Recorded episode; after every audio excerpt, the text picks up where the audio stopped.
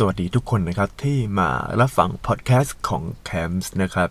วันนี้จะมาชวนคุยเรื่องของเด็กศิลป์นะครับเด็กศิลปะที่เรียนศิลปะไม่ว่าจะจิตรกรรม ประติมากรรม ภาพพิมพ์ หรือ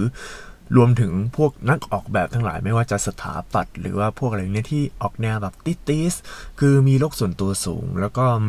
มีความคิดสร้างสรรค์ที่ค่อนข้างเป็นเลิศ มองอะไรแบบไม่เหมือนชาวบ้านเขาอยู่กับตัวเองอยู่อะไรอย่างเงี้ยนะครับ ก็จะมาแชร์นะครับ แชร์แบบเทคนิคในการแบบหาเงินหรือการสร้างตัวเองของเด็กศิลป์นะครับ คือผมเชื่อว่านะ เด็กศิลป์เนี่ยมันเป็นจะเรียกไงดีอะหางานยาก เพราะว่าไม่ค่อยตรงกับตลาดที่ต้องการแล้วก็เด็กศิลป์ดูแล้วแบบโอ้ยซกมกโสมมสุกปกอะไรประมาณนี้ใช่ไหมครับ คือจะบอกว่า ตอนนี้นะครับนิยามของเด็กศิลป์ในสมัยนี้ค่อนข้างเปลี่ยนไปพอสมควร เพราะว่าเด็กศิลป์เนี่ยที่ผมมองนะที่ผมเรียนหรืออะไรต่างๆเนี่ยก็จะมีศิลป์เดิมที่แบบอ่าอยู่กับตัวเองค่อนข้างแบบแคร์เรื่องผลงานทำพวกผลงานศิลปะ พวกแบบเพียวอาร์ตอย่างแบบจิตรกรรมก็โอ้โหศาสตร์สีหรือว่าทำอะไรต่อมีอะไรให้เวลากับงานจิตรกรรมเยอะมาก ๆนะครับ ซึ่งจะบอกว่าณตอนนี้งานจิตรกรรมที่ใช้พลังหรือว่าใช้จิตวิญญาณของศิลปะในการสร้างสรรค์แบบสุดๆในตอนเนี้ยมันไม่ได้แบบโอ้โหแบบอะไรขนาดนั้นอะคือคือจะบอกว่าถ้างานเนี่ยที่มันดีเนี่ยมันไม่ใช่แค่งานที่แบบสร้างสรรค์อะไรแบบเทพๆร้อยเปอร์เซ็นต์นะครับ แล้วคำถามคือเราจะอยู่รอดยังไงกับงานศิลปะในสมัยนี้ ในเมื่อแบบงานเขียนที่แบบเขียนนิดเนียบเทพๆแบบนั้นเนี่ย มันไม่ใช่สิ่งที่ทุกๆคนต้องการทุกๆคนแสวงหานะครับ วันนี้จะมาชวนแชร์ไอเดียนะครับ ไอเดียในการหาเงินของพวกเด็กศิลป์ทั้งหลายนะครับ แต่ว่าก่อนที่ผมจะแชร์ไอเดียเด็กศิลป์ทั้งหลายที่แบบมาโอ้โหมาหาเงินอะไรแบบนี้นะครับ อย่างแรกเลย คุณจะต้อง มีเรื่องของภาพลักษณ์ที่ดี คือ first impression ที่ดูแล้ว เฮ้ย รู้สึกเท่ รู้สึกมันโอเค อะไรอย่างเงี้ยนะครับ เราต้องลืมเรื่องความสกปรกก่อนเลย แบบว่าเวลาเราเจอคนอื่นก็ต้องแต่งตัวดีๆ ต้องแต่งตัวเข้าสังคมให้อย่างนั้นนะครับ ก็ต้องเรียนรู้ว่า เออ การแบบเข้าสังคมยังไงครับ ผมแนะนำว่าเด็กศิลป์ทุกคนเนี่ย ควรสนใจเรื่องแฟชั่นด้วยนะครับ คือประมาณว่า เอ้ย วันนี้เราจะแต่งตัวอะไรยังไง แบบแต่งตัวแฟชั่นสี match อะไรบ้าง คือมันจะมีคู่สีของมัน เราต้องดูพวกชุดต่างๆที่เขาทำมา บางทีเราอาจจะหาพวกชุดสวยๆ ชุดดีๆ เข้ากับตัวเอง เราต้องดูนะครับว่า เออ มันจะเข้ายัางไง ดูเรื่องแฟชั่นด้วย ดูเรื่องการแต่งตัวของพวกดารา ดูเรื่องการแต่งตัวของพวกแฟชั่นนิสต้านะครับ เรื่องนี้ถือว่าสำคัญ เพราะว่าภาพลักษณ์เนี่ย ทุกวันเนี่ยภาพลักษณ์คือโคตรสำคัญเลยนะ แล้วก็อย่างผู้ชายก็ต้องแบบยังไงอะหนวดเขาต้องโกน อย่าอ้วนเยอะอะไรต่างๆ มากมาย เพราะว่าคนเราส่วนใหญ่เขาจะมองค่าเนี่ย คือ first impression คือเรื่องของความดี ความอะไรเงี้ย แต่ว่าผมแนะนำอย่างหนึ่ง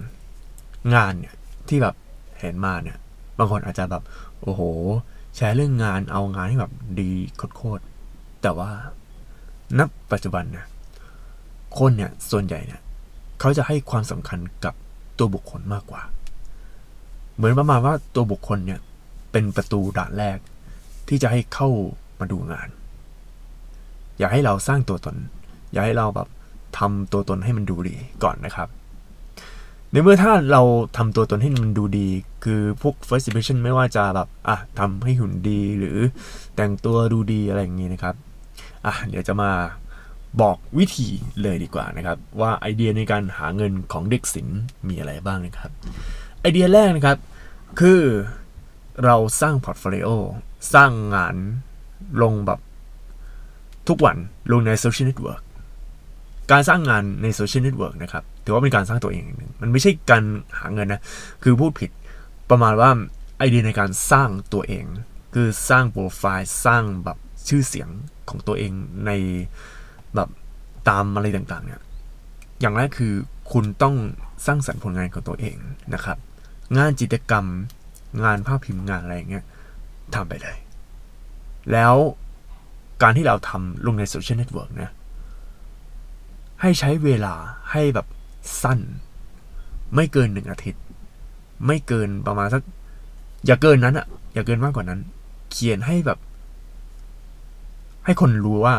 เออเราจะสื่อถึงอะไรนะครับ ซึ่งที่ผมดูมานะ คนไทยนี่ใช้โซเชียลเน็ตเวิร์กเยอะ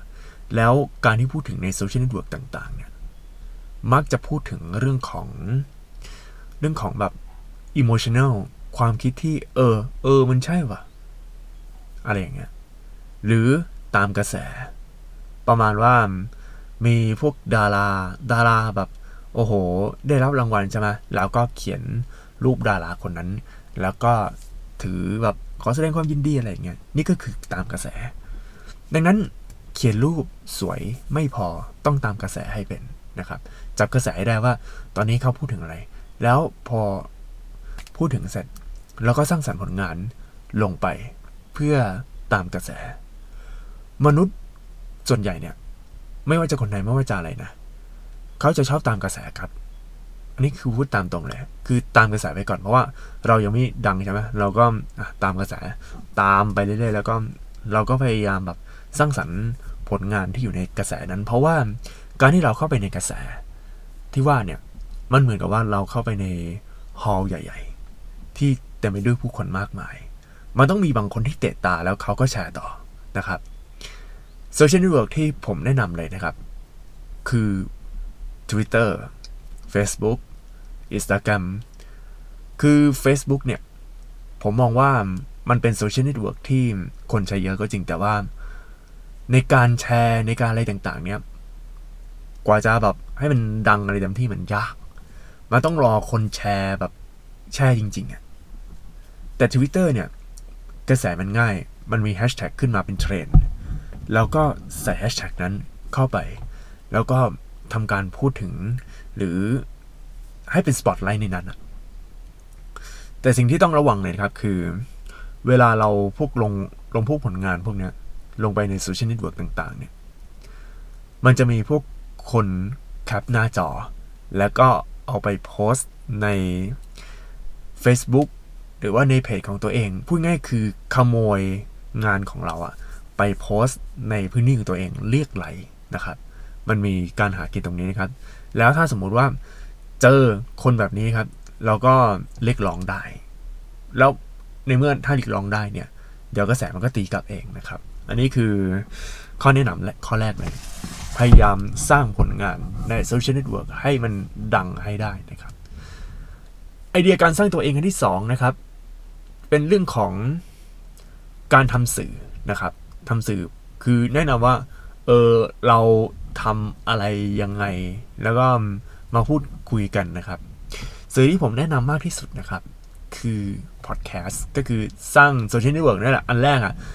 นอกจากสร้างผลงานก็สร้างแบบพูดคุยว่า เออชีวิตที่ผ่านมามีอะไรบ้าง แล้วก็คุยกัน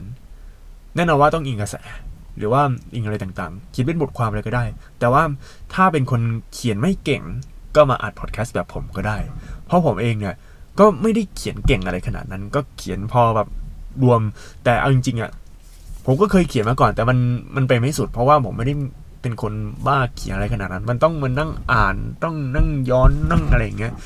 เป็นคนชอบพูดคุย เป็นคนชอบพูดคุยอย่างเงี้ย เออ พูดคุย บางทีก็พูดคุยคนเดียว บางทีก็พูดคุยสองคนสามคน แต่ว่าผมเป็นคนชอบพูดคุยคนเดียวมากกว่าก็เออ ในเมื่อพูดคุยคนเดียวก็มาอัดพอดแคสต์อย่างนี้ดีกว่านะครับ คือพยายามสร้างการพูดคุยการสนทนา แล้วก็การที่แชร์เรื่องราวอะไรต่างๆ มาเป็นแบบพอดแคสต์ของตัวเองแล้วก็มาพูดอย่างนี้นะครับ อันนี้เด็กศิลป์เนี่ยจะต้องพูด คือผมเชื่อว่าเด็กศิลป์หลาย ๆ คนเนี่ยมีสกิลในการสื่อสารในการ presentation อยู่แล้ว เพราะว่าในสมัยเนี่ย เวลาเขาแบบในช่องชั่วโมงเรียนใช่ไหมการเรียนอะไรต่างๆมันจะต้องมีสอนวิธีการ presentation นะครับ ก็ลองฝึกดู บางทีการเขียนอะไรต่างๆ มากมายเนี่ย เขียนรูปเขียนให้มันสวยๆเนี่ย มันอาจจะช่วยไม่ได้นะครับ ช่วยไม่ได้ว่า เออเราให้มันเติบโตยังไงนะครับสองอันแรกเนี่ยที่ผมให้ไอเดียกันเป็นการสร้างความ reputation ก็คือเรื่องของอะไรอะ จะเรียกไงเดีย reputation ก็แล้วกัน reputation แปลว่าชื่อเสียงเออคือเราต้องสร้างชื่อเสียง ถ้าเราสร้างชื่อเสียงไว้แล้วเนี่ย คนก็จะเริ่มพูดถึงมากขึ้น แล้วพอคนเริ่มพูดถึงมากขึ้นเนี่ย มันก็จะมามาแบบมาเห็น ซึ่งนี่คือการสร้างแบรนด์ที่จะง่ายไหมมันก็ง่าย แต่มันก็ยากในเวลาเดียวกัน คือถ้าสมัยก่อนเนี่ย เวลาเราจะสร้างแบรนด์สร้างอะไรพวกนี้นะ ต้องไปประกวด ต้องไปทำอย่างเงี้ย แต่ว่าสมัยเนี้ยไม่จำเป็นต้องประกวด เพียงแค่คุยกับเพื่อนๆ ก็คือแชร์กับเพื่อนๆก่อน แล้วก็เอาให้คนอื่นมามาดูนะครับ ต่อไปไอเดียที่ 3 ไอเดียที่ 3 นี้เป็นไอเดียเริ่มหาเงินแล้วนะครับ คือทำพวกอะไรอะพวกคลิปอาร์ตนะครับ ลงพวกเว็บสต็อกทั้งหลาย Shutterstock Dreamstime แล้วก็พวก Free Freepik อะไรพวกนี้ แต่ผมแนะนำคือ Shutterstock กับ Adobe Stock นะครับทำเวกเตอร์คลิปอาร์ตยังไงนะครับ อันนี้สำหรับคนสายออกแบบนะครับ ก็คือใช้ Adobe Illustrator นะครับ ในการสร้างคลิปอาร์ตอันหนึ่งนะครับ จับคีย์เวิร์ดให้ได้ว่า เออตอนนี้ชอบอะไร คือทำไงก็ได้อะให้มันคนอะสามารถดาวน์โหลดนะครับ ควรเป็นคลิปอาร์ตที่มันเป็นเฉพาะอย่างนะครับ อย่างเช่นเตาแก๊สถังแก๊สจักรเย็บผ้า ต้นไม้ หมาแมว เขียนสไตล์ของเรา แล้วก็ทำทุกวัน การสร้างเงินของ Shutterstock สร้างยากนะครับ ถือว่ายากพอสมควรเพราะว่ากว่าจะดาวน์โหลดได้มันต้องอัพเป็นหลายร้อยรูปนะครับ แต่ว่าถ้าเราทำทุกวันลงทุกวันเนี่ย มันก็เป็น passive income นะครับ คืออย่าลืมครับว่า passive income เนี่ยไอ้พวกแนวแนอสังหาริมทรัพย์เรื่องเรื่องอะไรต่างๆ เนี่ย พวกทรัพย์สินเราเนี่ย มันจะสร้างเงินได้ในอนาคต คืออันนี้จะเป็นเรื่องของการสร้างทรัพย์สิน สร้างพวกมันมีเรื่องของการเงินเข้ามาเกี่ยวข้องแล้ว อยากให้ทุกคนลองศึกษาดูนะครับ แต่ถ้าคุณเป็นคนที่ชอบถ่ายภาพอยู่แล้วนะครับ ก็ลง Shutterstock ก็เป็นคำตอบที่ดีนะครับ สร้างพอร์ตไปเรื่อยๆ สร้างๆนะครับ อันนี้เราจะไม่สามารถสร้าง reputation ได้นะครับ เพราะว่า Shutterstock เนี่ยมันเขาซื้อแล้วก็มาดาวน์โหลด ดังนั้นไอ้วิธี 2 วิธีแรกเนี่ยมันจำเป็นก็คือสร้างโปรไฟล์สร้างเรื่องแบบงานแล้วก็อิงกระแสนะครับ เพื่อให้คนเข้ามารู้จัก แล้วคนเข้าแบบจ้างงานง่ายยิ่งขึ้นนะครับ นี่คือวิธีการสร้างที่สมควรนะครับ แล้วคนจะเข้ามาแบบรู้ คือไอ้สองวิธีแรกเป็นการสร้างแบรนดิ้งอันที่ 3 ที่ทำ Shutterstock เนี่ยมันเป็นการสร้างโปรไฟล์นะครับ อันที่ 4 การหาเงินของ ไอเดียการสร้างสร้างตัวเองและการหาเงินของพวกเด็กศิลป์คือทำงานแฮนด์เมดนะครับ งานแฮนด์เมดก็คือพวกงานจิตรกรรม ภาพพิมพ์อะไรพวกนี้ให้มันสวยๆ คืองานแฮนด์เมดแบบเออเราทำอย่างนี้นะอิงตามกระแสนะครับ แต่ว่าสิ่งที่สำคัญในการสร้างงานแฮนด์เมดก็คือ อย่าใช้ของที่มันมีลิขสิทธิ์นะครับ ก็ มันจะมีเรื่องของคนก็คือวาดรูปดาราแล้วเอาไปขาย อันนี้อาจจะมีปัญหาเรื่องฟ้องร้องนะครับ อันนี้ต้องระวังนะแล้วก็พวกแบบโลโก้อะไรที่มันอย่างเช่นไอรอนแมนทำนาฬิกาไอรอนแมนก็คือเป็นนาฬิกาแบบแขวนไว้กับผนัง แล้วเป็นไอรอนแมนก็ต้องระวังเรื่องลิขสิทธิ์นะครับ ถ้าถามว่าเราจะอิงกระแสแล้วไม่ติดลิขสิทธิ์ยังไง คือมันมี ผมเคยดู YouTube นะครับ ช่อง Rich Dog เป็นช่องหาเงินออนไลน์นะครับเขาก็พูดถึงเรื่องอย่างนี้นะครับ การหาเงินของเด็กศิลป์นะครับ เวลาเขาขายของก็จะขายใน s อ c แล้วก็สิ่งที่อยากจะตามกระแสเนี่ย ให้เราขายให้เราทำพวกแบบแบรนด์อย่างเช่นแก้วเยติ แต่ว่าเอาคำพูดของหนังเรื่องนั้นเนี่ย ที่เป็นคำพูดเด็ด ๆ เนี่ย เอามาใส่ ซึ่งไอ้พวกคำพูดพวกเนี้ย มันเป็นคำพูดที่ไม่ได้เป็นแบบแบรนดิ้งอะไรแบบนั้นในหนัง อย่างเช่นใน Game of Thrones มันก็จะมีคำพูดติดปาก Winter is coming อะไรอย่างเงี้ย ถ้าเขาจดลิขสิทธิ์คำว่า Winter is coming อ่านเนี่ยไม่ได้ แต่ว่าถ้าเขาไม่จดก็ทำได้ ก็คืออิงตามกระแสหยิบแล้วก็เอามาใช้โดยที่ไม่ตรงกับคำว่าคำนั้นนะครับ อะ อย่างกระแสอะไรบ้าง ถ้าอย่างใน เมืองไทยตอนนี้พูดถึงเรื่องการเมืองใช่ไหมก็จะเราเรียนการเมืองก็ทำการเมืองอะไรอย่างเงี้ยอย่างเช่นล่าสุดมีเรื่องพานใช่ไหมเราก็ทำงานแฮนด์เมดแบบพานอะไรเงี้ย แล้วก็ทำนี่มันอิงการเมือง แต่ว่าไม่ไปแบบอิงว่า โอ้โห เป็นโลโก้พรรคนู้นพรรคนี้นะครับ ก็เหมือนกับการพูดพอดแคสต์เหมือนกันก็คือเราพูดตามกระแส แต่เราจะไม่พาดพิงแบบอันนั้นโดยตรง แล้วก็พูดแบบอ้อมๆ ก็คือทำอ้อมๆ แล้วก็อิงตามกระแสทำอันนี้ไปเรื่อยๆครับ พวกแบบงานแฮนด์เมดไปเรื่อยๆ เพราะว่างานแฮนด์เมดเนี่ยมันมีคุณค่า แล้วคุณค่าที่ว่าเนี่ยมันก็สร้างไปเรื่อยๆ แล้วคนก็แบบเออเข้ามาซื้อนะครับ แล้วอีกอย่างหนึ่งคือสมัยนี้นะครับ คนมักจะเริ่มซื้อของพรีเมียมกัน ของพรีเมียมที่ว่าก็คืออะไร ของพรีเมียมแบบว่า มันเป็นของที่หายาก ราคาแพง แล้วก็มัน unique สมัยนี้คนเริ่มซื้อกันมากขึ้นนะครับ ดูจากพวก n i กี้ที่หรือว่าพวก Yeezy พวกอะไรพวกนี้ที่มันมี limited edition คนเข้ามาซื้อกันเยอะนะครับ ซื้อเยอะมากเลยทำเงินได้ดีนะครับ แต่เขาจะซื้อแล้วก็เอาไปขายต่อในราคาแพงก็เรื่องของเขา แต่อย่างน้อยเนี่ย การที่คนเขาพูดถึงเยอะๆเนี่ย มันเป็นการโฆษณาไปในตัวนะครับ อันนี้ลองคิดดูว่าเอองานสิ่งของเราเราจะแบบทำอะไรบ้างนะครับ ไอเดียที่ที่เท่าไหร่แหละน่าจะอันที่ห้าบ้างนะครับ ไอเดียที่ห้าในการหาเงินของสายศิลปะ คือทำคอร์สออนไลน์ เอองงกันสิทำคอร์สออนไลน์ทำยังไงครับ ก็คือคอร์สออนไลน์ก็จะเป็นพวก Udemy พวก SkillLane ก็คือสอนวิธีการ ศิลปะว่า เออ เราต้องทำอะไรยังไงนะครับ เราต้องดู ซึ่งการทำคอร์สออนไลน์นะ ถ้าทำดีๆนะครับ เราก็จะได้เงิน passive income ตรงนี้มาเรื่อยๆ มันจะมาแบบมาเต็มที่เลย มาแบบโดยที่ไม่มีที่สิ้นสุดนะครับ เพราะว่าอะไรรู้ไหมการทำคอร์สออนไลน์เนี่ยสมัยเนี้ยคนเขาเริ่มเรียนกันมากขึ้นแล้ว เวลาเราทำคอร์สออนไลน์พวกนี้นะ เราก็จะมันได้ทันทีนะครับ อันที่ 6 เหมือนกันกับอันที่ 5 คือทำคอร์สออนไลน์ แต่ว่าเป็นคอร์สแบบออฟไลน์คอร์สออฟไลน์ก็คือเป็นคอร์สที่นัดกับทุกคนคือจะเปิดแบบลงทะเบียนให้คนเนี่ยเข้ามาซื้อบัตรเพื่อที่จะมาเรียนแบบนั้นนะครับ ระหว่างคอร์สออฟไลน์กับออนไลน์เนี่ย ผมแนะนำว่าถ้าเป็นไปได้นะ คุณมีเงินมีชื่อเสียงออฟไลน์ดีกว่านะครับ เพราะว่า การทำคอร์สออฟไลน์ แบบสอนงานศิลปะ สอนการออกแบบสอนอะไรอย่างเงี้ยอย่างแรกเลยข้อแรกคือ คนที่เข้ามาเรียนเนี่ยเขาจะได้ connection เขาจะได้การพูดคุย เขาจะได้แบบอะไรอย่างเงี้ยคือคนที่เข้ามาเรียนอะแบบเออเสียเงินประมาณสัก 30 คนอย่างเงี้ยเปิดคอร์ส30 คน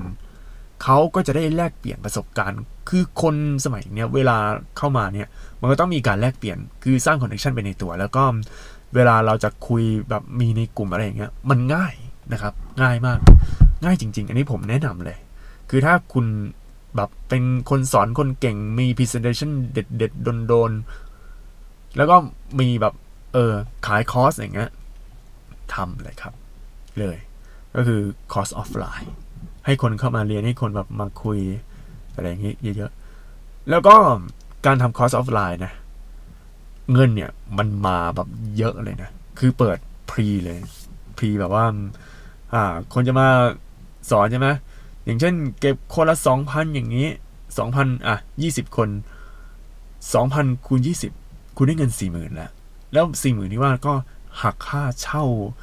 งานคือค่าเช่าของไอพวก hub อะไรต่างๆ แล้วก็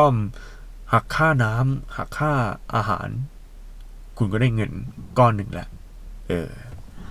ก็ลองดูนะครับ เพราะว่ามันมีแต่ได้กับได้นะสำหรับคอร์สแบบออฟไลน์ แต่ข้อเสียของคอร์สออฟไลน์ก็คือเหนื่อย เหนื่อยเลยนะ คุณจะต้องเตรียมของเตรียม presentation เตรียมนู่นนี่นั่น เตรียม โอ้โห เหนื่อยนะ พูดตามตรงคือ อย่างแรกคือเหนื่อย แล้วก็เงินเนี่ย มันได้แบบเป็นก้อน มันไม่ได้แบบตลอด คือถ้าคุณจะอยากหาเงินกับคอร์สออฟไลน์คุณก็ต้องเปิดคอร์สออฟไลน์อีกนะครับ แต่ว่าคอร์สออนไลน์ ข้อดีคือเวลาผมทำอะไรนี้นะ เงินก็จะเข้ามาเข้ามาเข้ามาเรื่อยๆเข้ามาแบบตลอด แต่ข้อเสียคือมันจะมีหักค่าอะไรต่างๆ ซึ่งมันก็ต้องหักอยู่แล้วนะครับ มันจะมีอย่างนี้ด้วยคือแบบหัก 20%ให้กับทางเจ้าของแพลตฟอร์ม มันก็ต้องช่วยกันนะครับ ไอเดียหาเงินอันที่7หรือเปล่า4อันอันที่3เป็นอะไรอะเป็น Shutterstock อันที่4เป็นเรื่องของทำงานแฮนด์เมดห้าหกอะ อันที่7ครับ อันที่7เป็นการสร้างหนังสือนะครับ ถ้าคุณมีสกิลในการทำงานกราฟิกดีไซน์นะครับ คือผมเชื่อว่าพวกจิตรกรรมพวกอะไรพวกนี้มันต้องทำงานด้านพวก ต้องเป็น Illus นะครับ Illustrator ต้องต้องเป็นนะครับ อันนี้พูดตามตรงเพราะว่าสมัยนี้นี่คืองานอะไรต่างๆ เนี่ย มันคือโซเชียลเน็ตเวิร์กมันจะง่ายกว่ามาก สร้างงานไฟล์ดิจิตอลมาแล้วก็มาลงนะครับ อันที่ 7 เป็นเรื่องของการสร้างหนังสือ หลายคนอาจสงสัย เฮ้ยหนังสือมันเกี่ยวอะไรวะ เออ หนังสือที่ว่าเป็นหนังสือสอนนะครับ หนังสือสอนก็เหมือนอันที่ห้าในหกแหละก็คือเปิดคอร์สออนไลน์แต่อันที่เจ็ดก็เป็นหนังสือสอนวิธีการออกแบบอะไรอย่างเงี้ยแต่มากกว่านั้นครับ หนังสือสอนใครๆก็ทำได้ใครๆก็แบบเออซื้อหาดูในอินเทอร์เน็ต อาจจะขายไม่ค่อยคล่องเท่าไหร่ทำหนังสือนิทาน ออกแบบตัวละครสวยๆนิทานเรื่องอะไร ไปอ่านดูนิทานเด็กดู ขายในอเมซอน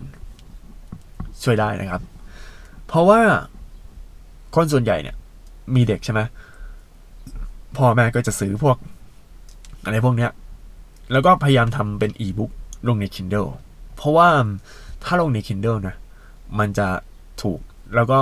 ได้เงินเยอะกว่า อันนี้คือไอเดียอันที่ 7 นะครับ ในการหาเงินของนี้ ซึ่งไอที่ 7 ที่ผ่านมาเนี่ย ผมไม่ได้ แนะนำแบบให้คุณเนี่ยแบบเพื่อรับงานฟรีแลนซ์เพราะว่างานฟรีแลนซ์เนี่ยณตอนนี้บอกบอกเลยว่ายากมากๆนะครับ หางานกว่าจะเจอนี่โอ้โหยากจริง ๆ อย่างผมลง fast work อย่างเงี้ยอย่างผมอะไรอย่างเงี้ยนะ20%คือได้จาก fast work แต่อีก80%คือได้จากพวก connection ก็คือพวกคนที่รู้จักกัน บางที Fastwork มามันก็มาแบบมาแบบโอ้โหมาโคตรๆแต่ว่ามาตอนนี้ เงียบ เงียบจริง ๆ เลยผมอยากให้แบบสร้างโปรไฟล์สร้างตัวเอง คือโปรไฟล์ที่นี้ไม่ใช่ portfolio แบบเข้าในสร้างเว็บไซต์ แล้วก็เป็น portfolio แล้วเวลาแบบสมัครงานใช่ไหมเวลาแบบยื่นดูผลงานอะไรอย่างนี้ ประโยชน์ portfolio อันนี้เป็นสมัยเก่าแล้ว สมัยนี้คือสร้างแบรนด์ วิธีแรกกับวิธีที่สองสร้างแบรนด์นะครับ อันนี้ต้องจำเอาไว้เลย แล้วก็ไอเดียการหาเงิน ถ้าถามว่ามีอีกไหมอันที่แปดงานศิลปะ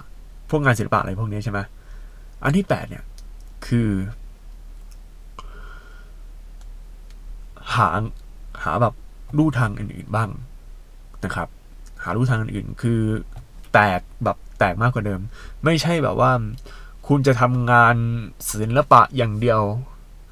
คุณต้องศึกษาทุกอย่าง ไม่ว่าจะพวกการลงทุนอะไรพวกนี้ เพราะว่ายุคนี้ถ้าอยู่รอดได้นะ คุณต้องทำงานหลายอย่าง คุณต้องมีความรู้รอบด้าน คุณต้องเรียนรู้ทุกอย่าง เรียนรู้ทุกอย่างครับ ไม่ว่าจะฟังพอดแคสต์ฟังอะไรเงี้ย อันที่แปดคืออย่าแบบคิดว่า เออ งานศิลปะมันมีถูกจำกัดแค่พวกแบบในเฟรมกรอบรูปหรือในกรอบของ Illustrator หรือว่าพวกโปรแกรมพวกทำคิมอาร์ตไม่ใช่อย่างนั้นนะครับ ลองไปเดินงานอาร์ตบ็อกหรือว่างานที่แบบงานตลาดสำหรับเด็กหรูๆคุณหนูอะไรอย่างเงี้ย เอาง่าย Artbox มีหลายร้านเลยครับ ที่เขาทำอาหารแล้วมันดูน่ากิน ลองไปเปิดร้านอาหาร ลองไปเปิดอะไรอย่างเงี้ย แล้วทำให้มันแตกต่างทำอาหารให้มันแตกต่าง เพราะอะไรรู้ไหมเพราะคนสมัยเนี้ยเทรนด์การกินก็ยังมีเหมือนเดิม ต่อให้แบบเป็นเทรนด์สุขภาพอะไรอย่างงี้ใช่ไหมเทรนด์สุขภาพเนี่ย ตอนนี้มาแรงมาก ก็พวกนักหุ่นอะไรดีๆ พวกเน็ตไอดอลพวกดารานี่ไปหันฟิตเนสกันหมดเลย ฟิตเนสกันออกสื่อด้วยนะ เออ เลยเทรนด์สุขภาพนี่มาแรงมาก แต่ว่าเทรนด์กินมันก็พอๆกัน ก็อย่างชาไข่มุก ชาไข่มุกนี่มันก็อย่างคิดอะล่าสุด Bear House เปิดก็คือพวกทีมงานของ Bear House ของพวกยูทูบเบอร์ชื่อดังนะครับนั่นก็มีด้วย คุณก็ไม่สนคุณก็แบบไปซื้อ แล้วไอ้พวกของที่รายได้อะไรส่วนใหญ่เนี่ย ที่มันเกิดขึ้นมาเนี่ย ที่ผมไปดูตอนนั้นมันมี High Cocktail เนี่ยอันบ็อกมันเป็นค็อกเทลที่แบบ โอเคอยู่นะ เออค็อกเทลแบบค็อกเทลกาแล็กซี่โหมีสวยๆ ใส่วิ้ง ไม่รู้ตอนนี้เขายังขายอยู่หรือเปล่า แล้วก็มีอะไรอะ่ะ ไอ้พวกโทสที่เป็นสายลุ้งอย่างเงี้ย ที่มันมีไอ้ชีสมอสซาเรลล่าชีสแล้วก็มันเป็นสายลุ้ง อันหนึ่งร้อยบาท แต่ว่าไงอะ ขายออกเยอะนะ เออ เนี่ยลองคิดดูคือลองเอาพวกแบบอาหารที่มันดูแบบ เออ เราน่าจะทำอะไรให้มัน เป็นงานศิลป์ได้ ลองคิดดูนะครับ ซึ่งสรุปอันที่แปดก็คือ เราพยายามหาอะไรที่มันแตกต่าง ลองสร้างแบบที่มันดูแตกต่างกว่าเดิมนะครับ อย่างเช่น รถยนต์ลองเขียนเป็นงานศิลป์ดูตกแต่งแบบโอ้โห เป็นดูโดเยอะแยะเต็มไปหมดเลย หรือจะทำอะไรต่างๆ คือเอาง่ายๆนะ ทุกสิ่งทุกอย่างสามารถทำให้เป็นงานศิลป์ได้ ไม่ว่าจะกระถาง ไม่ว่าจะอาหาร ไม่ว่าจะ แบบอะไรอะจอดิสเพย์หรือว่ารถยนต์หรืออะไรต่างๆ ลองคิดดูแล้วลองสร้างสรรค์งานศิลป์ว่าเราจะทำอย่างนี้เลยให้มันเป็นสไตล์ของตัวเองนะครับ เดี๋ยวเจอกันในพอดแคสต์ตอนหน้านะครับสำหรับพอดแคสต์ตอนนี้ก็สวัสดีครั